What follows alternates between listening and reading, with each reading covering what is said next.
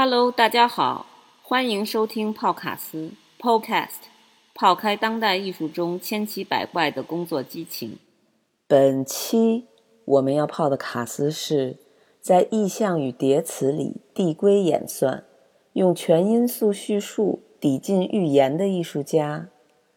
朱场全。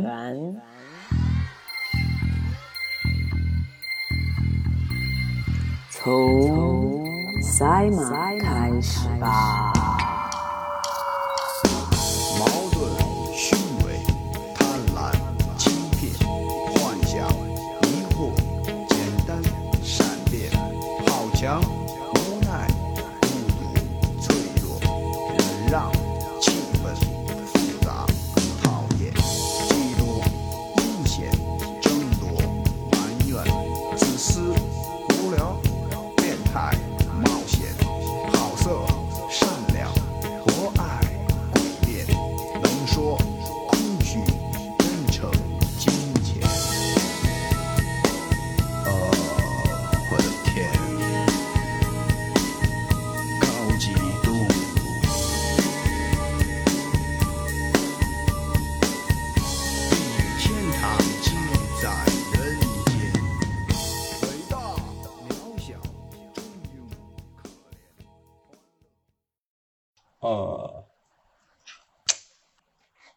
那我就我现在有点混乱哈，让我慢慢的梳理一下。就是我做的这些东西，它每个东西都是基于当时那个所谓的打引号的一个全因素影像叙事从那个里面出来的。很难一句话把我所有的那个创作给说清楚，因为是一个非常长期的一个计划吧，可能还要好几年，然后才能逐渐清晰起来。目前的话就是以影像为主。确实我做的这些东西跟时髦的话题好像也无关，因为我最早创作的话都是基于关于绘画的理解，关于中国画的理解，关于中国诗歌的理解，关于中国戏曲。就中国的非常浪漫的这种，比如说中国戏曲，一个鞭子它就是象征着一匹马，那三个鞭子就可能就是千军万马一个部队出来，它不可能拉了一匹马到了舞台上面。中国古诗也是，就比如说天净沙秋思、古道西风瘦马，它都是一些叠词或者是意象的词，它没有一个主题，它没有一个主要的叙事，它就是贴了一些片段式的意象出来。观众他是从这意象的词里面对照自身的那种经验。然后古山水也是，宋画里面比如说那个西山行旅图，西山行旅图它里面主要元素是驼队在一个深山的小径上行旅，但它大部分描绘的重点是那些山跟水，主要的这个因素可能占画的 5% 或者是更少。观看整幅画的时候，它是全部屏不开的，它没有一个特别重要的一个我让你看到一个山或者看到某个水，把所有的元素都放在你的面前，把所有的元素都是平等对待的。如果是把日常生活中所有的事件都平等对待的话，就是所谓的那个全因素影像叙事了。在日常生活里面它没有一个所谓的重点，它每个东西都是事件结果的过程中都是一个非常重要的铺设吧，所以我是把日常中所有的东西搭到一个非常平等的一个状态，就是我把每次创作都当成在创立一个生态，然后这个生态里面它该有什么东西啊？比如说它应该有鸟叫，它应该是有一些物体遮挡，它应该是有一些噪音或者是危险，诸如此类的。我觉得这个空间这个生态里面它该有的东西我都会把它放进来，它都是一种指向，都指向我想叙述的一个环境里面来。比如说之前的每一次写作，你看上去就像一个机器人或者是一个 AI 写作，没有任何的上下文关系或者是什么东西，但它都是在描述一个所谓的环境或者是情绪。我觉得一个人他也是一个独立的生态系统，他是把很多生活中非常杂乱的信息整理到自己的系统里面来，这个系统里面所有的美好危险它都会反馈到个体本身，它这个个体又得去反馈周围的环境，它是一个非常杂乱的一个叙事过程。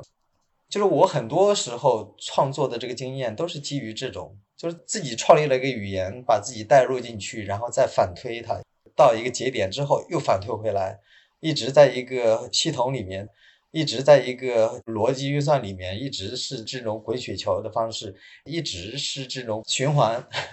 推演。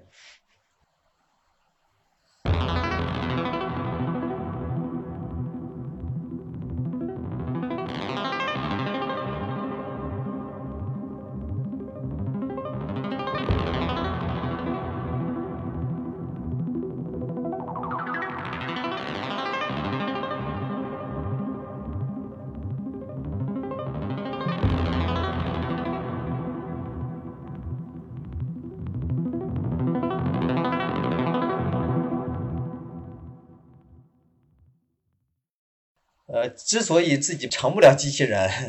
就是因为自己还有很多感知的那些东西，这种感性的东西把自己置身在何处。刚才提到了一个中国诗歌的这个东西，还有一些就是中国的民谣，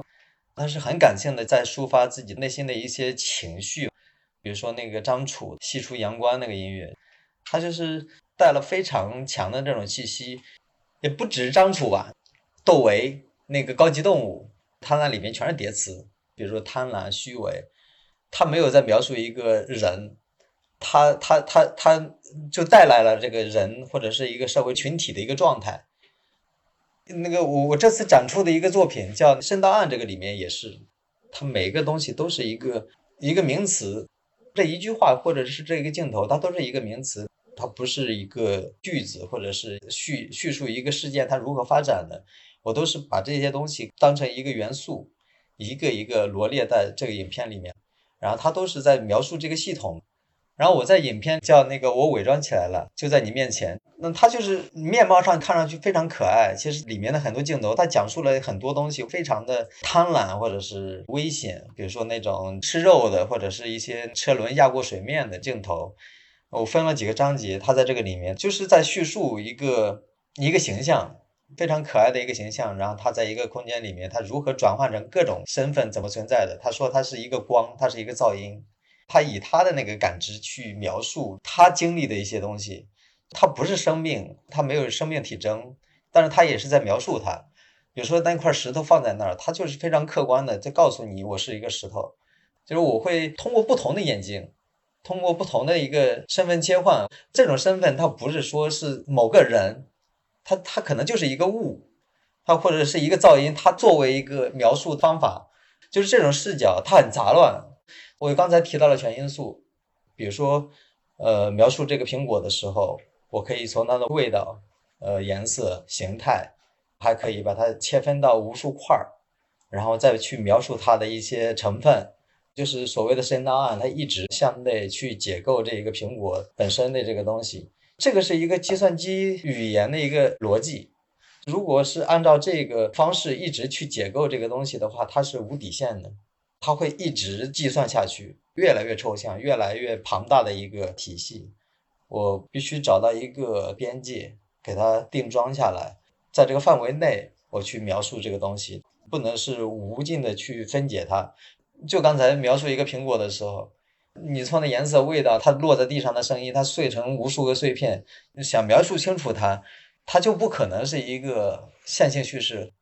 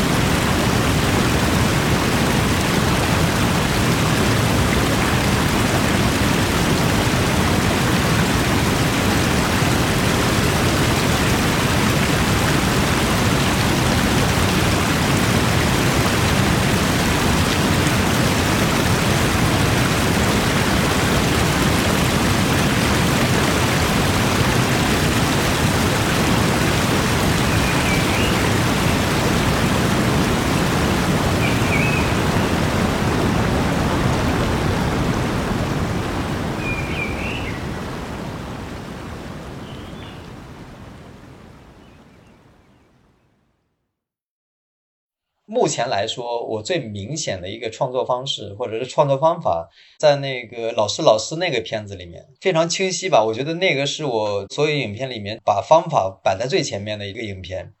其他的都没有这种结构。这个结构是有一个符号，就是民国时期当时定下来的衬衫，它有6颗扣子，这个是既定的，基本上每个衬衫都是6颗扣子，除了其他的陪衬的。然后那个影片里面其实就是6个扣子的一个结构，把每个扣子就当成0101的算法，一个扣子是一个0，中间的所有的叙事的章节全是1，画了6个章节，把那个符号拆解成6个篇章，它有波形的，它有箭头形状的，有玉璧那种缺那种形象的，然后通过这个符号去建立一个结构。比如说那个波形，它就叫 Cyma 在希腊文里面就是波的意思。我跟自己的小孩起名就叫 Sema，就是一个音律学里面起念的那一瞬间，或者是种子发芽萌发的那个条件所有达成那一瞬间，这个叫波，就是 Sema。 这个 Sema 就是最开始的一个状态。在神探案开头的时候，那个从一个原点往外扩张的这个东西，它也是那个 Sema 的意思，就是从这个 Cyma 作为一个开端，从一个非常抽象的一个概念逐渐的变成一个箭头的符号，就是我们日常生活中最常见的已经是定为真理的一个指向性的一个东西，以它作为结尾，它是一个反复回馈的一个算法。这个是创作里面的一个大概结构。这个结构的话提出来也很无聊，如果直接摆给观众的话，这个东西其实很难看得懂。影片里面很多是感受性的东西，比如说1颗扣子飞到森林里面去，它又飞回来，它是一个循环，一个 loop。 所有表面的那个东西就是感受性的东西，就是我把它放到最前面来，把它放到算法的前方来。我没有把技术这个东西当成一个工具，我是把它当成一个逻辑，我是反向运用这个东西。比如说我在学习成为计算机，用计算机的逻辑在讲话，这个不是说我用计算机的方法去做东西，而是用计算机的逻辑语言去思考自己的问题，去解决这些问题。我用0101的概念不是这行代码，而是这行代码背后怎么运行的一个方式来思考自己。那个老师就是目前来说我最明显的一个创作方式或者是创作方法，其他的没那么直接的。包括深到暗这个名字，其实就是深到暗的一个运算的一个方式，一个逻辑运算的一个推理过程，就是把那个表征性的东西，就是现象的东西，往它内部更自我的那个东西去做推演。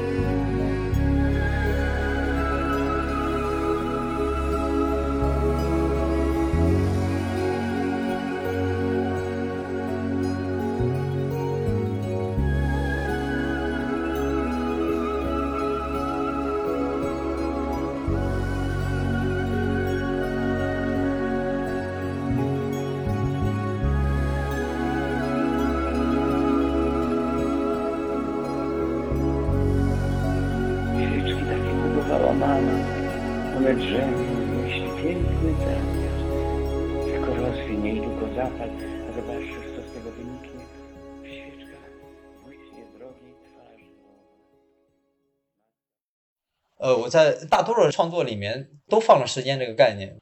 大多数时间都是基于一种想象出来的一种方式吧。在每一个时间节点或者是每个变化的过程中，它充满了非常复杂的变量，就是每一个时间段都是拿出来的一个切片。我举一个例子啊，就是那个李安的一个访谈，就他有一次出车祸，可能3秒的撞车时间，他可以讲述3个小时，就是这一个时间点在某个时间段被切分了。在重要的事件里面，时间是无限绵延的，就是你可以描述它更长时间，可以把它那个当时的感受和它撞击的那个程度，或者是他当时对家人的担心。我觉得在这个发生强事件的时候，那一瞬间时间才能充分的体现出来。然后我在影片里面运用这个时间的时候，它不是流动的了，它都是固定不变的，它就是一个物质化的一个东西。如果它要是流动的话，我这个东西就没法做，这个事件就没法去描述它，我必须把它钉死在那儿，就是变成一个果冻形状的一个时间，它不能是完全就像石头一样，它一定是还有弹性但又固定不变。最早运用这个时间的这个概念的时候是在2014年的一个作品放大里面，我在一个空间里面做了一个假的时间，假的钟表，假的窗户，假的光线，假的植物。观众他就是一个侦探的一个角色，他去翻看所有的细节，去链接自己的经验，把这个时间当成一个物质化的东西，它的可能性会非常大，描述这个事件的发展会更加的准确吧，不会再受其他的变量去干扰。在这个时间不变的情况下，时间变量也变成了定量，对，所有东西都很安静，你就拨弄它就好了。所以我就说朱昶全他其实那个底子就是一个科幻的底子。就很奇怪，我原来考上大学之前对物理学这个东西完全不感兴趣，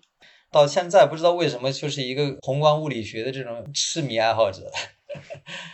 科学这个东西太神奇了，尤其宏观物理学，你可以用它解释一切，然后又可以串联以前更高维的意识形态，包括中国老子的或者是那个河图洛书，它都可以拿到现在无缝对接。河图洛书你可以解释二进制，你比如说佛教的这个空间的尺度的理解，它其实是跟黑洞它是完全能对得上的，很奇妙的东西，完全打通了的一个状态。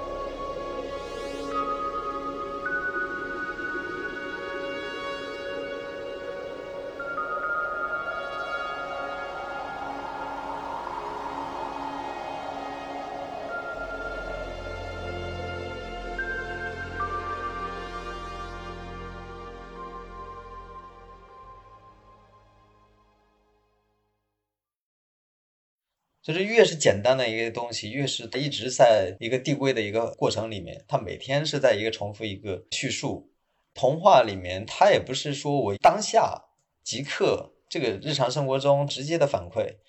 就它是一直是一个叠加的一个过程。有了小孩突然是有了这种经验，小孩可能是这么多年一长串的一个时间突然就来了一个重音，它打破了一个日常的生活状态，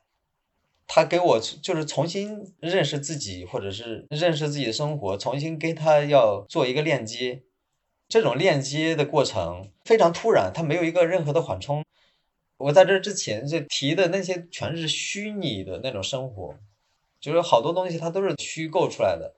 有小孩真的是非常真实，我必须找到一个非常准确的自己的身份跟他去对接。我觉得《深档案》这个片子就是说白了其实就做给他的，这个影片是在有了他的那个时候，就是孕期差不多3-4个月的时候开始的，他做完之后刚好是他出生，他3月10号出生的，我是3月16号把这个剪出来的，刚好是疫情最高峰的那几天，在这个之前这多半年时间都是在做这个片子。里面有个乌鸦，他自我介绍他就是 Cyma， 就是他的花园，他在讲述里面有什么东西。我儿子就是这个渡鸦，他在介绍这个花园，就是从渡鸦开始的，从那个 Sema 开始的，包括里面那个圆球一出现就是 Sema 他本人嘛。好像那个蛇也叫 Sema 是吧？对，就是所有的叙述的主题都叫 Sema， 主持人都叫 Sema， 对，主持人，因为这个形象可以一直被替换，他就是一个波嘛，渡鸦也是他。说白了那个苹果那个线谱都是他只是有一个描述的主题是这个蛇跟渡鸦，因为它是一个完全无知的一个状态，然后逐渐建立起来的。包括那个乌鸦，它在葡萄树上面一直跳来跳去，它在想象每个 C 都有一个反 C， 它在想象一个男人碰到了一个女人，然后下一句就是我想象好了，就中间没有任何间隔，想象就已经完成了，这个认知就已经串联了。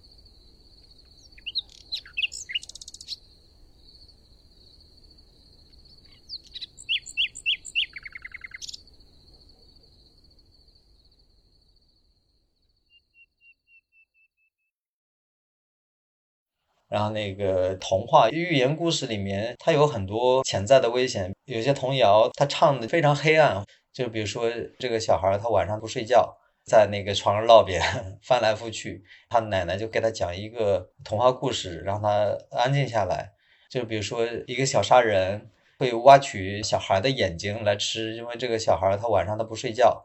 这种非常甜美的人生开启的一个阶段，他突然出现了一个非常危险的东西。神探案那个片子里面就有很多这种寓言类的东西，就比如说蛇跟苹果游走的路线，它是三个东西叠加在一起的，蛇跟苹果这个肯定是伊甸园，因为它这个形象太熟知了，然后游走的那个路线出来一个苹果的一个矩阵，苹果的矩阵组成的就是巴赫的卡农上升曲，它一个乐谱，我从这个苹果跟蛇的组合接着推到那个巴赫的上升曲，然后是想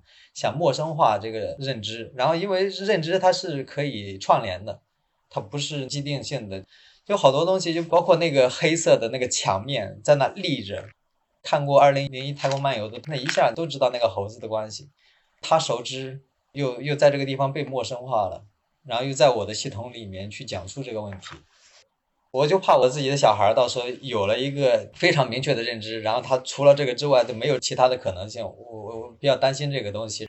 一旦建立的东西我就一定要打破它，如果不打破的话，新的可能性它就不再出现。其实我觉得很多东西它不是科幻，它是寓言，科幻片好的经典的其实都是寓言，可能没那么糟糕，也可能比这还要悲观，但是它是我们的未来。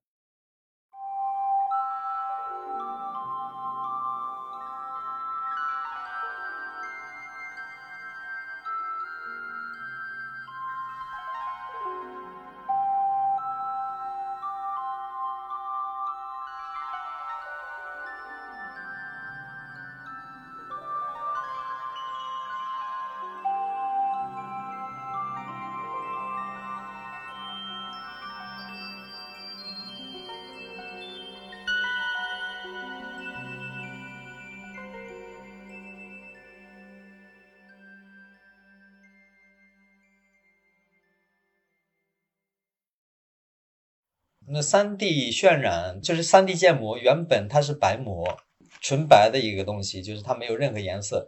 建好模完了之后你要给它贴图，那贴图的话它有可能是一张照片就可以解决了，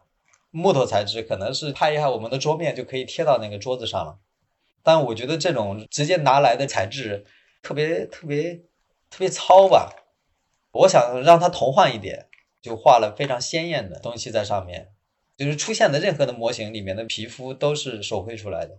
包括里面的树叶草就是 3D 这个材料本身它太冷了，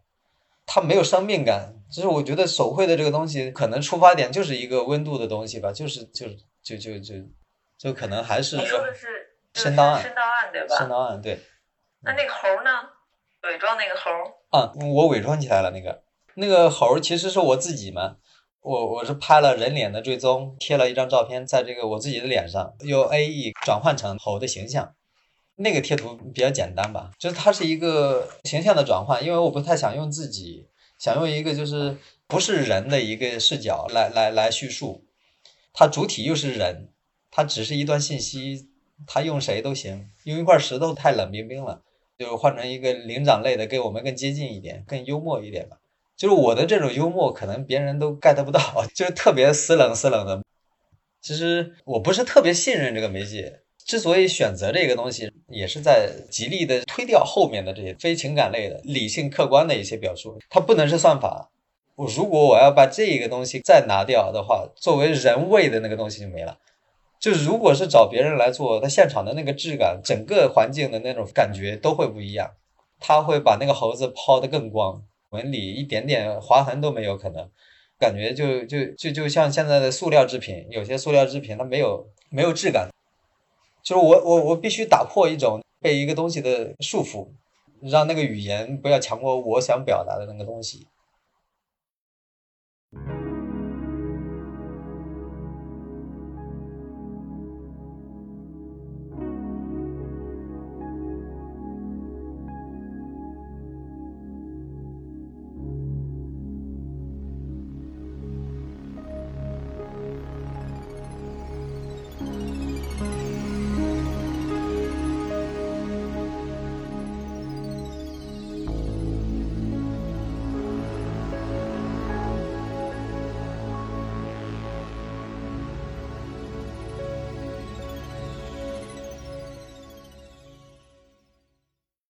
只要是到我创作里面去就一定是丧的到后台一定是特别丧的，你看了我工作现场更丧，你知道吗？前面可能是很干净的，到后台的时候它特别杂乱，它没有一个就是特别美好的东西。就比如说有个影片叫我从未见过任何一个事物迷失方向，有100多个物件落地，然后这个东西全部都是拟音出来的嘛。我搬了很多石头到我工作室里面来，就是为了配这个声音，就是一个高空坠物的一个东西。你知道我砸烂了我的那个主机，你知道吧？就是我砸烂了自己电脑，风扇也砸烂了，就是各种东西。屋里面我觉得是能砸的，能出那个声音的全部都砸掉了。曹树可能也被我折磨的要死，他就在我楼下，几十斤的一个石头哐当一砸地，就是特别的凶猛。有很多声音你看上去非常的优美，旋律它很短，但是我处理这个声音的时候也是费了很长时间的，那种节奏感都是折磨出来的。我之前跟你说了一个银翼杀手的那个配乐师叫什么了，那个就他也是把很多抽象的概念做成声音的，他创作的那个东西背后也是很丧的。就我会特别喜欢这种自己折磨自己的艺术家吧。我之前在很早的一个影片里面叫《移植》那个片子，《移植》那个片子里面就提到了，就是任何花了时间的东西我都能接受我要把自己给填满。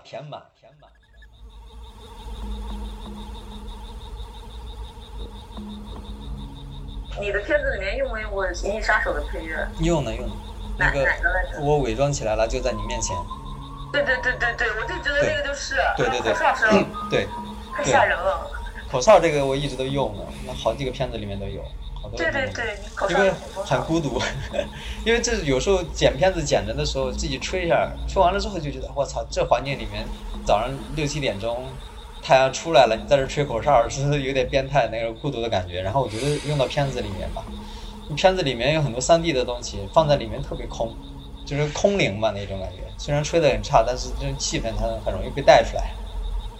我的理解一直是这样，吹得差的就是好的杀手，吹得好的是差的。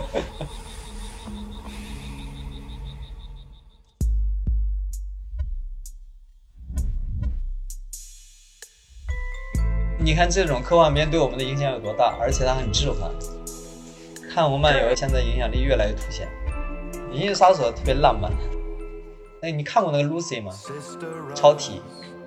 我伪装起来了就在你面前，有点超体的那种感觉。看过，但是我好像也不太记得了。讨论的话题有点类似。哎呀，我其实很早一点都不喜欢看科幻的，因为每次都很累。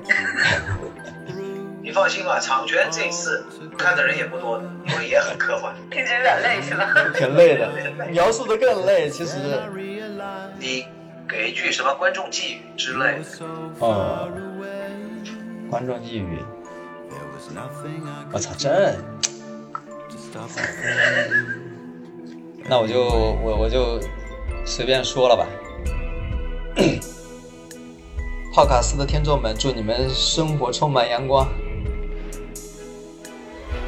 我靠！我在吓人了，这没有阳光还行。我不知道幸福是应该是什么样子的。科幻点吗？这已经够科幻了，杭州都见不到阳光了，很虚幻、很科幻的东西照进现实了，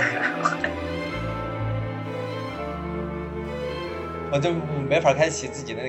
个后台，就不知道哪个是起点，哪个是终点。泡泡可能要烦死了，到时候剪辑的时候。你现在觉得自己很尬，出来的结果是才华横溢。好冷血，眼睛开始套。